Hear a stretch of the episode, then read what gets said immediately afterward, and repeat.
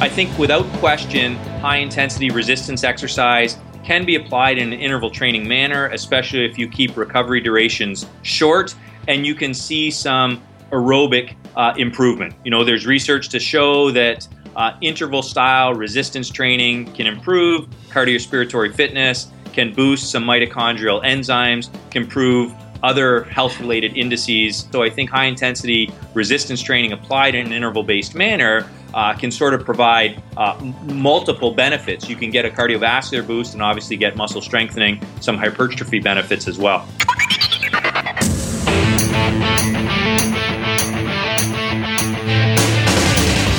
Inform Nation, welcome to episode twenty-seven of the Inform Fitness Podcast.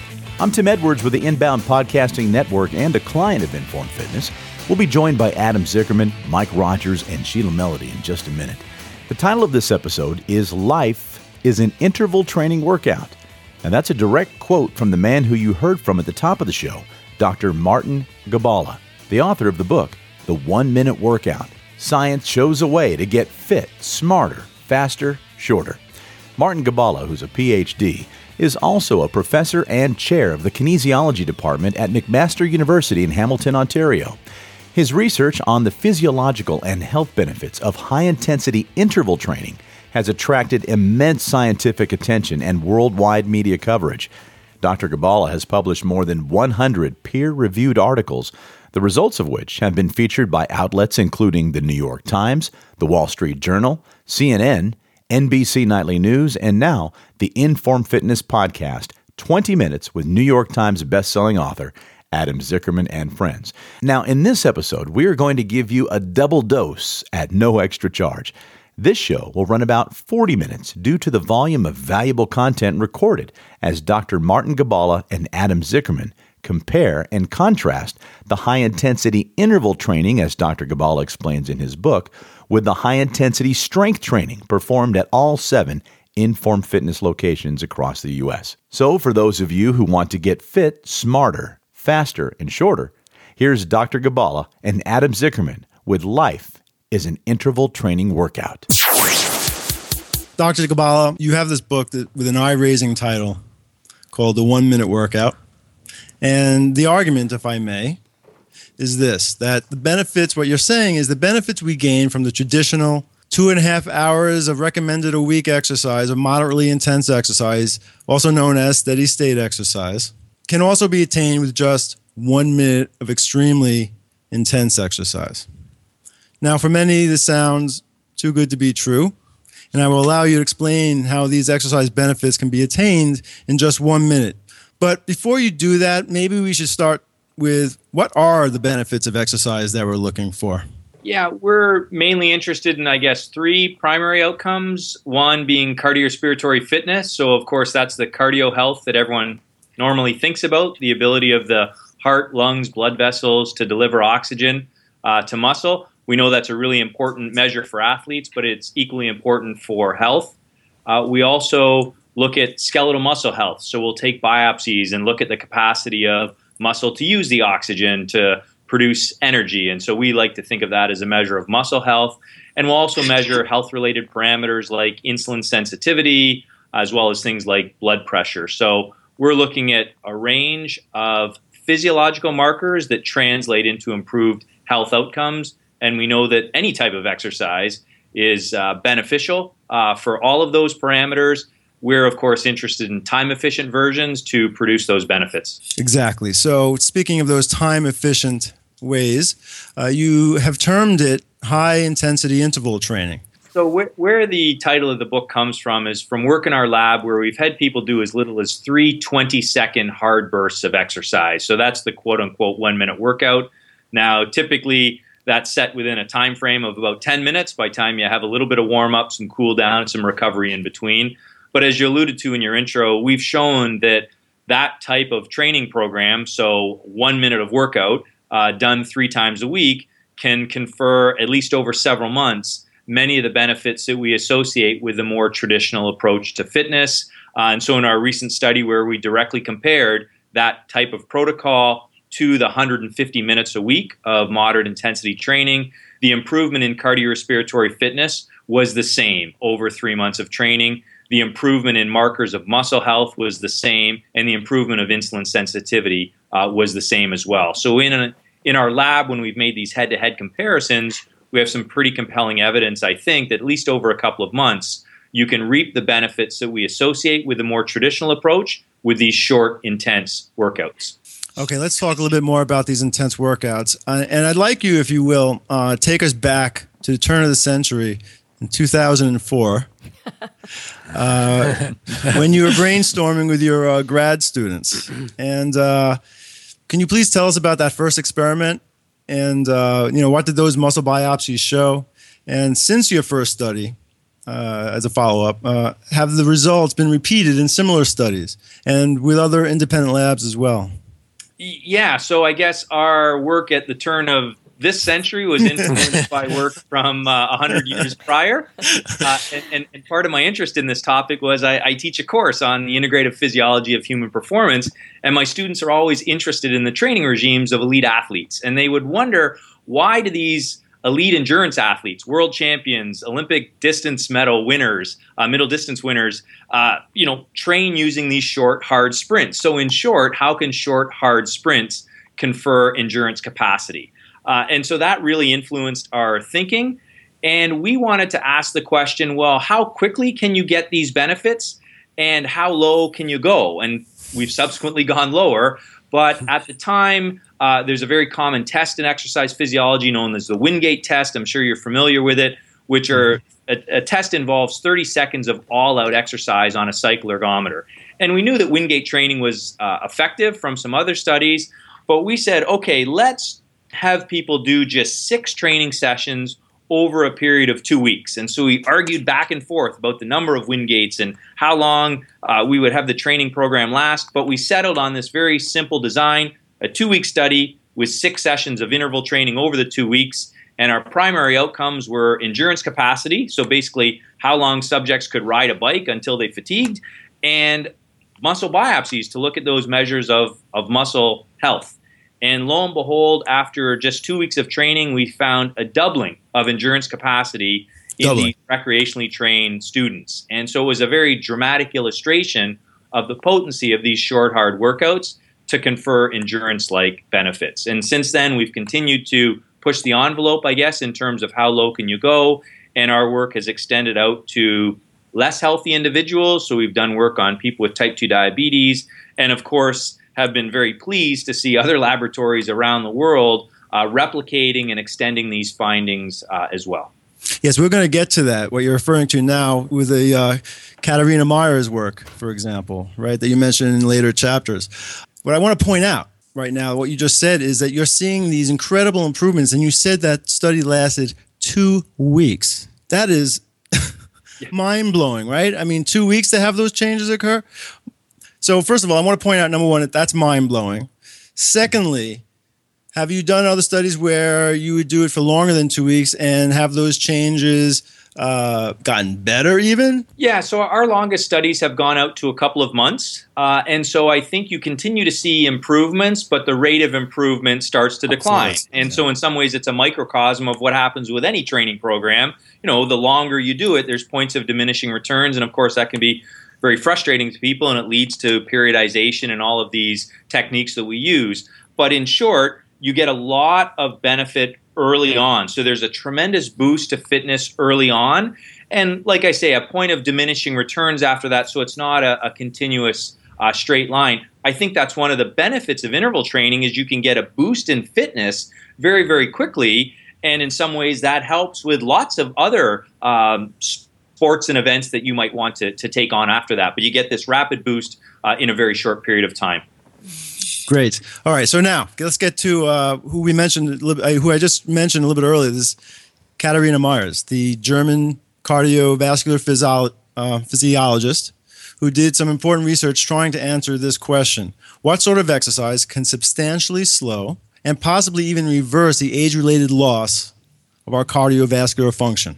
Yeah, so Katharina Meyer, uh, and, and actually the history there is fascinating because some of her training dates back to other classic German uh, researchers. The Germans have had an interest in this since at least uh, the late nineteen fifties. Uh, Katharina Meyer's work in the late eighties and early nineties, what was particularly unique about her work is she was applying interval training to patients with cardiovascular disease. So in a exactly. cardiac rehabilitation setting, these individuals who'd had a heart attack, Uh, and what was the best way to train these individuals to improve their function, improve their heart capacity. And so it was quite revolutionary at the time because, you know, go back thirty or forty years, if individuals had a, a heart attack, they were basically told to, to take it easy, right? You know, yeah. lie on the couch, yeah. don't challenge the vascular system because mm-hmm. you were worried about subsequent adverse events. And so Meyer's work, she had cardiac patients exercise at about ninety percent of their maximal heart rate, typically for one minute at a time with a minute of recovery, and she showed very profound improvements uh, in, in their health outcomes and in cardiovascular parameters. So she was a real pioneer, I think, in applying interval training to uh, diseased populations, and in particular, individuals who have cardiovascular disease. And since then, her work has expanded. In Norway, for example, there are another large research center that's doing a lot of this work. It's quite common to incorporate interval training in cardiac rehabilitation setting now.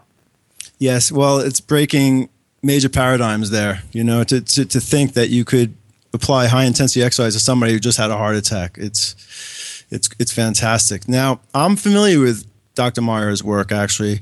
Uh, one of her papers in particular was this paper that she published in nineteen ninety-seven. Uh, this paper was showing that of three groups, only the group that performed very intense exercise at eighty percent of their max were able to improve their cardiovascular function. So uh, she had another group at sixty percent of their max and another group, the control group, didn't do anything, and neither one of them showed the kind of improvements. The kind of improvements I'm talking about is, is increased venous return, uh, decrease in systemic vascular resistance, uh, an increase in cardiac index, and uh, an increase in stroke volume.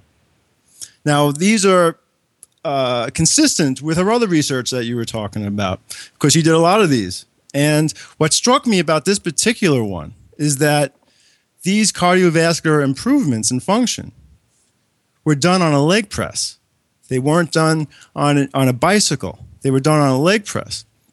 So my question is, uh, do you think high-intensity resistance training can also be used to change our physiology? That it can improve our endurance, our V O two max, and, and citrate synthase, for example, if you were to do a muscle biopsy, the same way as, let's say, a bicycle or a treadmill? Um, I don't think you get the same effects, but definitely, it, you know, it's going to depend on the protocol there. I think without question, high-intensity resistance exercise can be applied in an interval training manner, especially if you keep recovery durations short, and you can see some aerobic uh, improvement. You know, there's research to show that Uh, interval-style resistance training can improve cardiorespiratory fitness, can boost some mitochondrial enzymes, can improve other health-related indices, uh, as you alluded to. Uh, my personal opinion is that a varied approach to fitness is always going to be best, and I don't think you're going to see the same cardiovascular fitness improvement with interval-based cycling as you might see with high-intensity resistance exercise. But of course, the gains in strength or hypertrophy that you might see with the bike protocol are going to be markedly lower as well. And so I think high-intensity resistance training applied in an interval-based manner uh, can sort of provide uh, m- multiple benefits. You can get a cardiovascular boost and obviously get muscle strengthening, some hypertrophy benefits as well.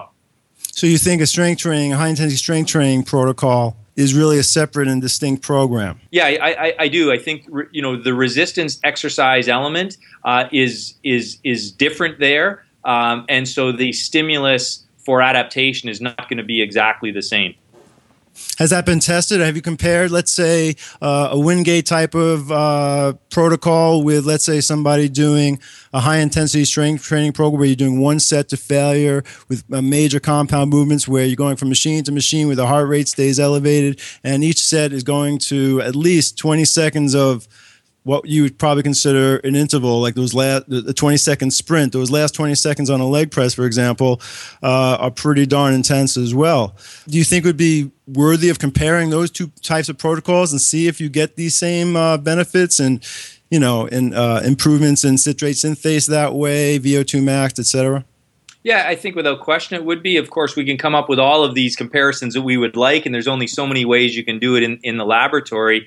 Um, when you do a Wingate test, for example, we know there's no stimulation of growth pathways. So if we look at mTOR signaling and some of mm. these uh, pathways that we know lead to skeletal muscle hypertrophy, uh, even though a Wingate test is perceived as very demanding, right. the relative Uh, resistance on the leg, or the relative stress on, on the leg, is quite low as compared to heavy resistance exercise. And so the, you know, w- with most forms of cardio-based high-intensity interval training, you're not seeing um, growth of muscle fibers right. because the, the stimulus is just not sufficient to provide the hypertrophy uh, stimulus. Now, when yeah. you do high-intensity resistance training, as you alluded to, especially with short recovery periods, you maintain the heart rate, so it's elevated. You can see uh, improvements yeah. in cardiorespiratory fitness in addition to the strengthening and hypertrophy elements as well. I'm wondering, knowing what we know at this point, for somebody who is pressed for time and doesn't have the time to put the recommended one hundred fifty minutes a week into it, what do you think would be perfect? Do you think maybe two interval training workouts a week with some high intensity strength training? Like, what are you doing? What do you recommend to a relative of yours that just wants to get it all? And what do I need to do? Yeah, um, obviously open-ended question, and it depends a lot in terms of the specific goals of of the individual. But I'll, I'll sort of take the question at not at, an elite athlete, you know. You're not, yeah, yeah. So I know you work with a lot of elite athletes. We also have the stuff that Myers worked, you know, the population that Myers works with. Yeah, okay. All right, you're, you're the typical person that's going to. You're you know, middle-aged professional, person, professional, you know, busy professional who just wants to be in shape and have the markers that you were talking about before. Yeah, and if they want um, the time efficiency aspect. Uh, you know, you, you alluded earlier, you know, what, what do I do? So I'm someone who trains, yeah. you know, typically every day. Rarely are my workouts more than thirty minutes. And I typically go back and forth between cardio style based interval training. My go-to exercise is a bike because I can't run anymore because of uh, osteoarthritis in, in my knee. So typically three days a week, I'm doing cardio cycling.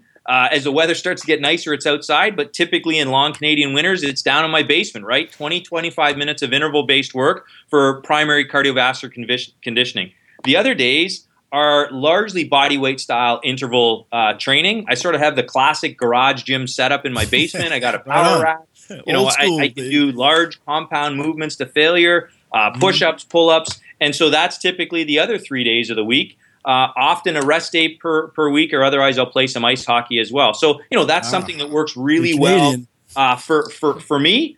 And so I think for individuals, I would recommend that style of, of approach. You know, if you're someone that can mentally tolerate the uh, demanding nature of intervals, because let's be, you know, realistic here, there's no free lunch at the end of the day. But if you want that time efficiency, high quality workout, then I would recommend sort of that alternating pattern of some sort of cardio style interval training with some sort of whole body resistance style uh, training. If you're really pressed for time and you have maybe three sessions a week, then, you know, y- using all interval based, uh, maybe two resistance sessions and one cardio, or or or vice versa. Obviously, you know, uh, a lot of the uh, work that you advocate is showing tremendous benefits with even one session a week. Uh, and, and maybe even two sessions a week in terms of that quality of, of, of style training. Yeah, the search continues, you know, because like, uh, like you said, it depends on a lot of things and goals and, and body types and genetics and response to exercise and, and even somebody's neurological efficiency. Uh, so so I, I get that. And, and the question always is, when we work with thousands of individuals uh, on a monthly basis, you know, do you mix in intervals with their strength training? Uh, how much of it? Uh, balancing all this uh, with their schedules, with their lifestyle, with their do, are they stressed out? Max type A people? Do they get enough sleep? You know, uh, so so that's why it's so valuable to talk to you. You're on the cutting edge of doing a lot of this stuff and and trying to incorporate the research into somebody's everyday life is, is, is the art and trick to all this, I think. Until we keep learning more and more. No, I, absolutely, and you know, the, the sometimes the most fundamental question science still doesn't have the best answers to, which is is quite ironic. But you're right, like you know, how the book was written really as an effort to translate the science around time efficient exercise as you well know, the number one cited barrier for why people don't exercise is lack of time. Nothing wrong with the public health guidelines based on really good science, but eighty percent of us aren't listening, and the number one barrier is time. And so if we can find time-efficient options yep. so that people can implement this style yep. of training in their everyday life, we think that's a good thing. Let the more menu choices, the better. The more exercise options, the better, because then ideally people can find something that works for them, and there's no one-size-fits-all approach. And that brings me exactly to the next thing I wanted to talk about, because it's this idea of we're being told we need one hundred fifty minutes. That's two and a half hours a week to work out. And uh, you make a very interesting, very interesting point in your chapter five of the one-minute workout. Uh, you say, despite knowing that exercise has all these near-magical qualities, you say, uh, approximately eighty percent of the people from America, Canada, and the United Kingdom don't get the recommended one hundred fifty minutes that they need. And you say that's a problem. And you point out something very interesting. I didn't know this. This is really cool. You point out that our lifespan has jumped ahead of our health span. And I'd love for you to uh, tell us what the difference is between lifespan and health span and what that means.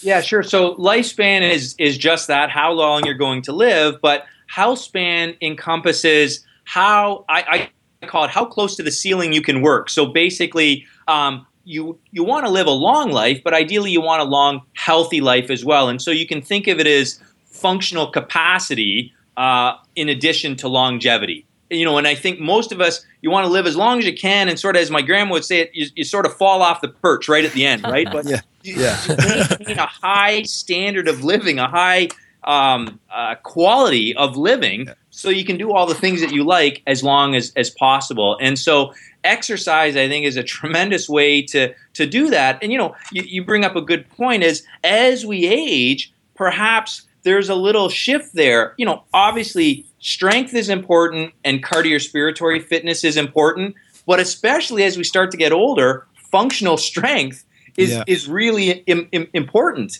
You know, and if you look at what's going to keep people out of uh, assisted living, it's basically, can you squat down and go to the toilet and get up from that, right? yeah, exactly. So, it's getting off the floor, exactly. Absolutely. Exactly. Yeah. And and so functional strength training to maintain lower body strength, that's what we're talking about in, in terms of health span. You may live, be living a long time, but if you need all this assistance in order to get by, mm-hmm. that's not necessarily a high standard or quality of, of, of, of living. And so that's really what we're talking about here, improving so despite, both of yeah. those.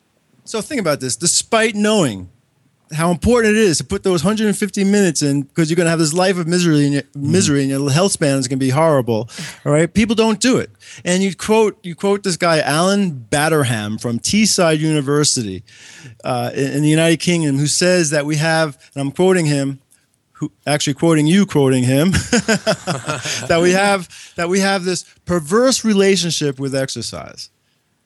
All right, so here we are. We know what we have to do, but we don't. And, and, and this is where high-intensity training is so cool because – so explain – well, first of all, what, what, why do we have this perverse relationship with exercise? Is it, is it supposed? Yeah. You know, obviously uh, there there's there's a multifaceted answer. I think Alan made the observation that, un, you know, we we we have hunger pains to get us to eat. Right, so there's that innate biological uh, drive for for reproduction. Uh, you know, there's a sex drive, but there's not necessarily this in- innate biological drive to be physically active, and that was the perversity that Alan was making the point. Even though it's so good for us, I, I think it's you know obviously you can take the evolutionary perspective, and for the vast majority of human civilization, we had to be physically active to survive. Right, we you had to either sprint and hunt down an animal and kill it and eat it, or you had to spend long time gathering food. Uh, but you know, especially over the last hundred years or so, we've done a great job of engineering physical activity out of our lives through the way we design cities, and you know, so now we have to basically make time to be doing this activity that is so good for us. And again, ironically, we seemingly don't have time to do it. Uh, Clearly an excuse for a lot of people. You just look at time spent on social media, but a yeah. lot of us lead very busy, time-pressed lives, and so we're looking for more efficient options to be able to fit all of that other stuff into our day, and I think this is where intervals can play a really big role. So keeping this exercise avoidance issue in mind, uh, what has your friend, an exercise f- psychologist, Mary, what's her, how did she pronounce her last name? Jung? Jung? Jung, uh, and I'm assuming there's no relation to the psychiatrist Carl Jung. uh, and uh, they, she, she discovered, what, what did she discover and what is her advice? Because you talk about she has these five tips for starting an exercise program. Sure. You know, so if you, and I, I'm not a psychologist, you know, what I tried to do in the book, of course, was uh, consult with some other uh, experts. And there's a real rift right now, as we make the point in the book, around the potential application of high-intensity interval training for public health. And there's sort of two schools of thought, right? And you would sort of, the traditional school of thought would be people aren't going to do this because if exercise in a, is intense, they find it uncomfortable, they're unlikely to do it or stick with it. But there's a whole new school of thought, and Mary epitomizes this, who are yeah. saying, well, wait a minute, you know, continuous vigorous exercise is very different from vigorous exercise where we give people breaks, and especially if they don't have to do very much of it.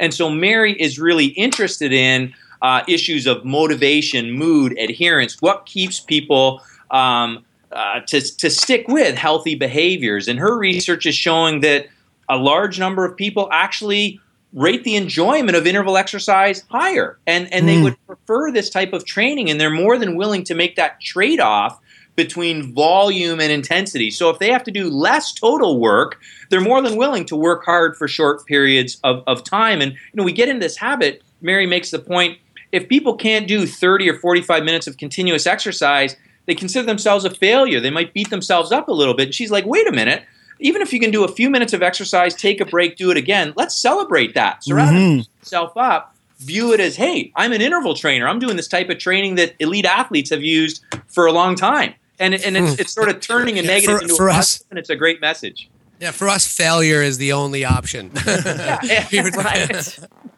But you know, when I was reading, when you were talking about this in your book and, and talking about her work, I was like, I was screaming amen, because I've been, you know, for twenty years that I'm in the high intensity business myself, I'm seeing the same thing. So many people would much rather, much rather do this in a much briefer time, get it over with, than to drag it out all week long.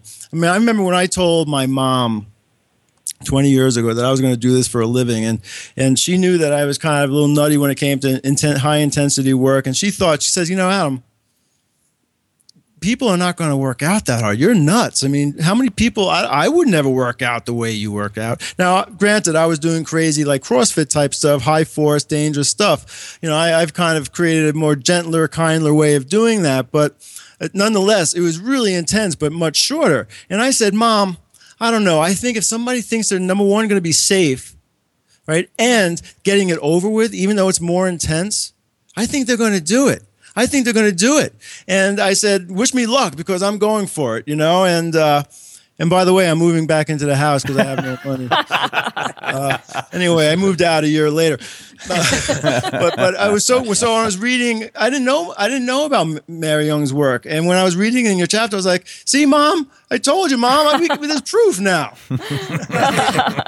In some ways, science plays catch up a little bit. You know, you yeah. allude to the fact that you've been doing it for, for twenty years, and, and so people are seeing this in real life, right? And and and uh, uh, again, the book was really just a, an effort to say, okay, here there's some gaps in the science, but here's science to hopefully validate what a, a, you know a number of individuals are. Are are already already doing, um, but they can point to this and say, see, it is backed up by by science, right? And so it was really an effort to translate that science into a message that hopefully uh, people uh, can find uh, in an accessible read and, and hopefully in a compelling manner as well. So without getting into every single workout that you describe, because you get into a whole bunch of variations, maybe you can just give us two typical ones that you recommend uh, for somebody who really hasn't ever done uh, intervals before, and how would you get them started? Yeah, so, you know, as crazy as it sounds, there's a workout that we have called the beginner, which is just that. And and so if we have people who are completely new to interval training, we'll just say, you know what, just get out of your comfort zone. You know, don't try to go to zero to one hundred overnight, but just push the pace a little bit and, and back off. And it's based on research showing that even interval walking is better for people at improving their blood sugar, improving their fitness, improving their body composition uh, as compared to steady state walking. So that's about as simple as it gets, interval-based walking. But it can be really effective. Uh, you know, one of my favorites is is the ten by one, which is workouts like based on Katharina Meyer's work. You know, so it's twenty minutes start to finish. Not super time efficient, but it's not a forty-five minute jog either. And I like that workout. So this workout involves ten one-minute efforts at about eighty-five or ninety percent of your maximal heart rate. So you're pushing it pretty good, but you're not going all out. And that workout has been applied to cardiovascular patients, diabetics, highly trained athletes as well. And so it's the type of workout that can be scaled seemingly to almost any starting level of fitness. Uh, and it's also then, I think, the type of workout that can be scaled to other approaches as well. So if you want to, you know, bring in uh, resistance type exercise, it, it's a little more suited to that type of, of protocol as well. And then, of course, I, I love the one minute workout just because it's so effective and so efficient. We've had people do the one minute workout on stairs now, just three twenty second bursts of stair climbing. Again, you can do it anywhere, in your apartment, in your office complex, showing that you get a big boost in fitness with that type of workout uh, as well. And and so those lower volume workouts, I think, probably fit, uh, you know, they're in your wheelhouse, I'm sure, and fit and really resonate with some of the stuff that uh, that you've been applying for a, for a long time now. Yes, and uh, I'm I'm so glad that your research has been kind of uh, you know making me realize that my life decision twenty years ago wasn't so my instincts weren't so off. So yeah, thank you, know, you so and, much. To you know go back to this idea just that you know the public health guidelines only twenty percent are, are are listening. For those folks who say people won't do this, I would point you know look at the A C S M worldwide fitness trends for the last couple of years. Interval training and bodyweight style training on the top two or three many years running now. So I think there is a lot of interest in, in this type of training, if only to provide people with more options, number one, and on those days when they are time pressed and might otherwise blow off their workout, no, even if you got fifteen minutes, you can get in a quality training session. Yeah, there's there's been a you know we we've everybody sees the trends, the New York Times, you know, the seven minute workouts, the boot camps, everything, and, and we, you can see all the chatter. Fhitting Room is one of the things they have in New York City. I don't know if it's beyond New York City, but um, yeah, we it's we what we are trying to just present is a safe option for creating that exact same stimulus in the same time. You know? Especially when the safety is around weight training, right? So the, all the weight training injuries. So it becomes even more important when you when you have weights attached to your body to to make to make that intensity safer. Absolutely, I, I, and you're you're you're spot on there. I think it's maybe a little bit easier for some people to apply these cardio style workouts on, on their own, but I mean, getting qualified instruction from people that know what who they're you know know what they're doing is really, really important, especially when it comes to the resistive-based stuff. You you end your, your book uh, with a nutrition chapter and, um, I don't know, weight loss, right? So I, I haven't, I've never really put too much credence in exercise for weight loss. It's it's generally a uh, uh, a diet thing, but there's definitely a, a synergy, if you will, uh, a, a system, an approach. If, if weight loss is part of your goal, and uh, you know, you know, I always joke around, and, and only half joking around because there is truth to this, that a lot of people that do these high intensity workouts and workout in general, you know, they always say that, yeah, I'm, I'm concerned about my cardiorespiratory health. Uh, but, you know, if I told them that it doesn't help your cardiorespiratory health, or it doesn't actually, if I told them it doesn't help them lose weight, they just wouldn't do it. Right. Yeah. You know, they say they, they care about their heart, but really, if, if they found out that they're not going to lose any weight doing this, they walk out the door. Yeah. So let's face it, we all care about losing weight. And uh, what is the contribution of high intensity, high intensity interval training to, to weight loss? And is there a kind of one two punch uh, with high intensity interval training and, and diet? I'm sorry for if, if the uh, sirens of New York City are are overpowering me. No, it's it's fine. And uh, I agree with you, you know, whether it's ninety ten, whether it's eighty twenty, clearly the energy inside of the equation is much more important. Controlling body size, body composition through diet is is the primary driver there. Um, exercise can play a role with uh, weight loss maintenance, I think, over time. High intensity interval training, just like it's a time efficient way to boost fitness, it's a time efficient way to burn calories. Uh, but the primary driver is still going to be nutrition. And so, you know, we've shown in our lab that a twenty-minute session of intervals can result in the same calorie burn as a fifty, five zero minute of continuous exercise. So again, if you're looking for time-efficient ways to burn calories, intervals can be a good strategy there. Personal trainers talk about the afterburn effect, this idea of a heightened rate of metabolism and recovery. It's often overstated, but it's real. We've measured it and demonstrated it in the lab. But again, it's they're they're they're small. So uh, you know, as you well know, the key controlling variable there is the nutrition side, and you use the exercise side to help maintain that over time. Uh, and it's it's mainly important about cardiorespiratory fitness. But you're right; people are still interested in how they look in the mirror. Absolutely, all of us are, right? Right. And uh, I'm sorry, it's not going to be in the exercise camp. You know, you know, exercise does a lot for us, but, you know, we put too many attributes on exercise's shoulders, if you will. You know, let's let's leave that one off, please. All right. It does enough. All right. You don't have to ask it also to, you know, help you lose thirty pounds. No, you're you're right. And, you know, people think it's the exercise to lose weight and that's what confers all the fitness benefits. You know, we like to just remind them, no, there's that straight line between exercise and fitness, regardless of the number on the scale. And if you want to attack that number on the scale, you got to make changes on the uh, on the diet side. So I, I, I appreciate all your time, and I've been monopolizing uh, the whole conversation. I'm just curious uh, if, if Tim or Sheila or Mike had any other questions or comments they'd like to make uh, before we wrap this up. Sure. If you don't mind, Doctor Gibala, one of the questions that I had was for somebody middle-aged to pick up this this high-intensity interval training hit, uh, what are some of the risks involved for somebody that, that says, look, I've, I haven't worked out in years. I want to get started. You, you mentioned earlier a, a beginner program, but what are some of the risks that we need to be looking out for? Yeah. So first one is our standard advice always is if you're thinking about starting or changing your exercise routine, you want to check with your physician, right? And so we're doing a study right now with interval training in people with type two diabetes. And most of these individuals are fifty, sixty years old. Many of them are overweight. And so the first thing is they go through a full exercise stress test, cardiac screen. Now, that's obviously in a in a research setting, but I think checking with your doctor is always good advice uh, at the individual level because that's going to potentially Uh, catch something, or maybe there's an underlying reason that you might not be cleared to engage in vigorous exercise. So let's get that out of the way.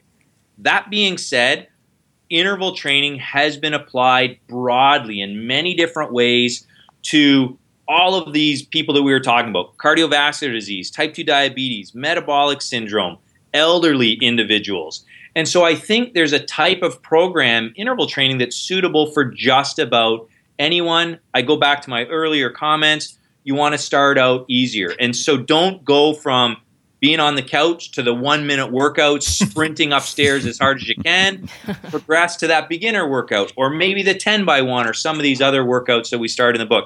Again, it sounds like common sense, and it is. You know, start out slow, build, progress uh, from there. So the, the risks, you know, exercise carries Uh, a transient risk. Like, let's be realistic about that. And so when you're engaged in exercise, your risk of having a cardiac event is slightly higher. But the other twenty-three and a half hours of the day when you're not exercising, your risk is markedly lower. Mm-hmm. And, and so if the choice is even a single weekly bout of high-intensity exercise or nothing, you're much better off doing the exercise. You know, here in Canada, you read the high-profile reports of the ice hockey player skates on a Friday night in a beer league with his buddies, and occasionally there's these one-off tragic events where someone has a heart attack and dies on the ice. Very tragic for this individual, but and people get scared of exercise. And it's like, no, no, at the big picture level, if you look at the epidemiological studies, they will tell you that single weekly bout of exercise is protective in terms of reducing your your risk of, of, of dying. But again, at the individual level, you want to make sure you're properly screened and and, and cleared uh, to, to begin with. If your choice is remaining sedentary or doing HIIT, do HIIT. If if you're an older individual with some risk factors who are not who's not time pressed, then maybe consider the moderate approach. But that message doesn't resonate with uh, with a lot of individuals. And so I think as an individual, get checked by your physician. but people don't need to be afraid of interval training. It comes in lots of different flavors, and there's a flavor, to my mind, that's suitable for just about anyone. Right. Is, are there any known cardiac conditions where you have to be concerned about it that we know about? I'm not a cardiologist, but I mean, certainly some uh, ischemias, unstable anginas, things like this, where those are really high-risk individuals that need to be carefully uh, uh, monitored. Uh, but, you know, I, I'd point to the fact that there's a lot of cardiac rehabilitation programs now that are incorporating interval exercise and resistance exercise on, on a regular basis. Where you spoke before about how, like, you get a new boost on, uh, you know, like like if you're doing intervals for the first time and you get a boost, and after after a while, it kind of, you know, it goes up, and then there's some diminishing returns after a while. Is...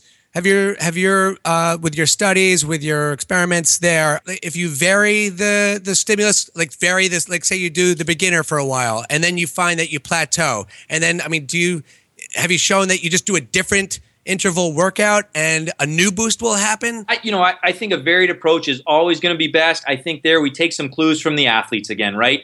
Periodized training over the course of a season really is just about changing up workouts, hitting the body in different ways. And it's a, just a common sense strategy that I think even just average recreationally active people can incorporate. So yeah, stick with a program for a bit of time and then vary it up. Or if you want, change the interval workouts ev- every week. But the body thrives on variety. After a while, anyone's going to get stale doing the same thing. And so that's why I think that varied approach to fitness is, is always going to be best. What I have a question about is, are there any apps that you know of, or do you have an app? Because I love apps, like people, you know, to you go outside and you've got your iPhone and your headphones, and is there an app to do these different types of uh, interval, you know, training?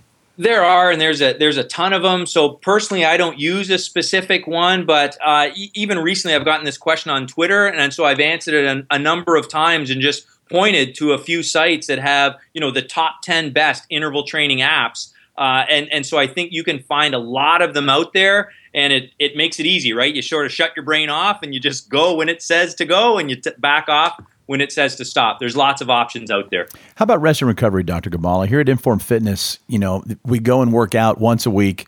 We work out hard for twenty to thirty minutes, and then we take that week off to recover and prepare for our next workout. With this interval training, do you have any recommended uh, rest and recovery periods? Yeah, I think it comes back to the intensity of the interval, right? And so the more intense uh, nature of the training, the longer the recovery period uh, needs to be. Depends a little bit. Are you talking about training for performance, training for health? So there's all those variables. But I think as a general rule of thumb, the more intense the interval, the longer the period of recovery that you're going to need. And the more intense the interval training session, the longer the recovery days uh, in between uh, you might need. But again, it's really individual then in terms of what you're specifically uh, looking for, especially if it's just general health or it's performance. So if somebody isn't near an Inform Fitness or decides to do this on their own somewhere else, perhaps they can just listen to their body if they don't have a trainer. Again, lots of common sense stuff, but it's common sense for a reason. It makes a lot of sense. Hey, that's a great way we can uh, wrap it up, I think. That, that says it all right there. This whole workout makes sense. It just makes sense, right? This whole idea that it's it's the intensity over uh, duration. Duration. And you know, the other uh, moniker we've come up with is, you know, life is an interval training workout. There's very, you know, we don't just sort of plod through life like this, right. right? Like, you got to jump up the stairs, yeah. you, love your, it. you you run to catch the subway or whatever.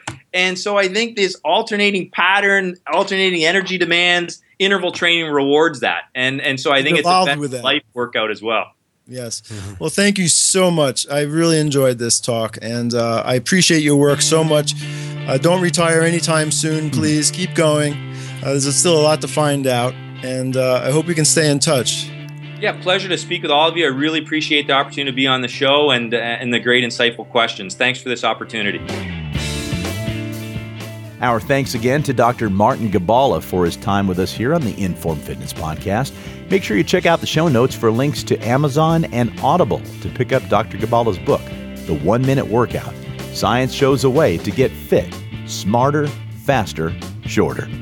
We'll also have a link to Adam's book, Power of Ten, The Once-a-Week Slow-Motion Fitness Revolution. Included in Adam's book are several exercises that support this protocol that you can actually perform on your own if you are not currently near one of our seven Inform Fitness locations across the U S To find out if you are lucky enough to be near an Inform Fitness location, click on over to inform fitness dot com. In the next couple of weeks, we are excited to welcome longtime Inform Fitness client and author Gretchen Rubin to the show. Gretchen will be discussing by how regularly participating in an exercise regime like high-intensity strength training can actually contribute to your overall happiness. You see, Gretchen is a happiness expert and has authored several books and has sold more than two million copies in thirty different languages. She even has a very popular and successful podcast of her own titled Happier with Gretchen Rubin. So give it a listen and even subscribe to her podcast so you can become more familiar with Gretchen before she joins us here on the Inform Fitness Podcast. Until next time, thanks for listening. And for Sheila Melody, Mike Rogers, and Adam Zickerman of Inform Fitness, I'm Tim Edwards with the Inbound Podcasting Network.